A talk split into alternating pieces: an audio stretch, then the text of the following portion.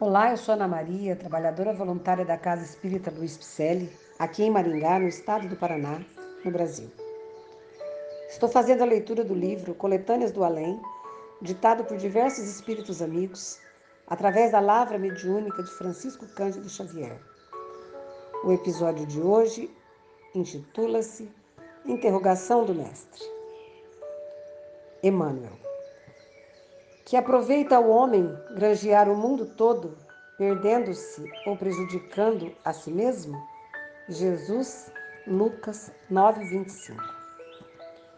Em verdade, com a força associada à inteligência, pode o homem terrestre resolver o solo planetário, sugar os benefícios da terra, incentivar interesses personalistas, erguer arranha-céus nas cidades maravilhosas, construir palácios para o ninho doméstico, elevar-se ao firmamento em máquinas possantes, consultar os abismos do mar, atravessar oceanos em navios velozes, estender utilidades no plano da civilização, criar paraísos de fantasias para os sentidos corporais, monopolizar os negócios do mundo, abrir estradas ligando continentes e povos, conversar à distância de milhares de quilômetros, dominar o dia que passa em carros de triunfo, substituir os ídolos de barro no altar da ilusão,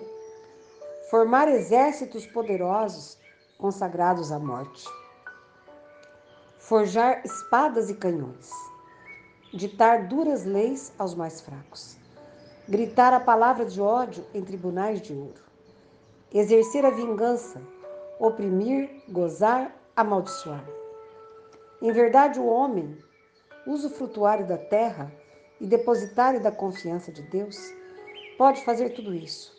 Contudo, que lhe aproveitará tamanha exaltação, se distraído de si mesmo, se vale das glórias da inteligência para precipitar-se nos despenhadeiros da treva e da morte?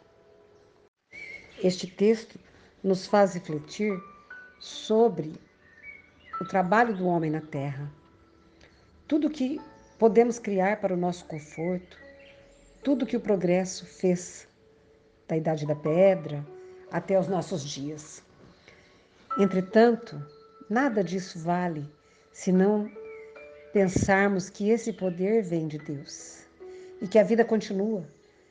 E quando não estivermos mais aqui, não vamos morrer e entrar na treva, mas sim ir para o outro lado, onde realmente está a nossa vida que vale a pena. Que a gente possa ser melhor a cada dia, construir o que temos que construir aqui, sendo caridosos, dividindo o que temos com quem não tem nada. E que a nossa próxima etapa a gente possa estar com a nossa consciência tranquila, mudando apenas de lugar. Morrer é renascer numa outra dimensão que nos espera. Então tenhamos certeza de que a nossa vida boa aqui humilde, cheia de trabalho, ela se refletirá na próxima etapa. Somos eternos. Obrigado, queridos amigos, pela presença. Espero que vocês tenham gostado. Mande um alô nas nossas redes sociais do Facebook e Instagram, com o nome Celp Picelli. Acesse o nosso site www.celpifpicelli.com.br onde constam nossas atividades presenciais, endereços e telefones. Receba nosso abraço e muito obrigada pela companhia.